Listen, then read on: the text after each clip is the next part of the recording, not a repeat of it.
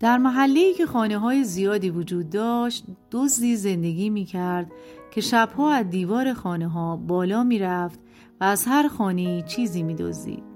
مردم محله از دست و آرامش نداشتند و همیشه در کمین بودند تا بتوانند این دزد خدا نشناس را به دام بیاندازند. البته این دزد تمامی مال صاحب خانه را نمی دزدید بلکه به اندازه احتیاجش از خانه صاحب خانه مال می دزدید.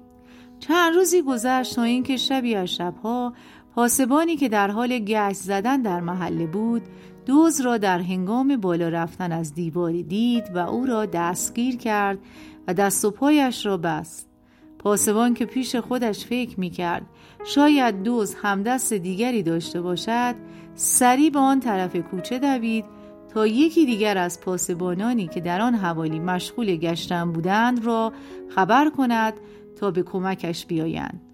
به همین خاطر دوز را دست و پا بسته در میان کوچه رها کرده بود و دزد بدبخت در میان کوچه تنها مانده بود.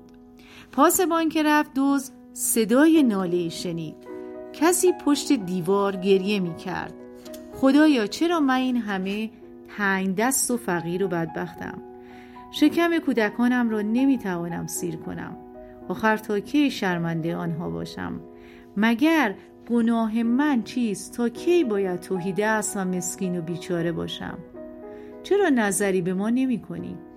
دوست که از درد به خود میپیچید طاقت نیاورد و گفت چرا از توهی دستی مینالی؟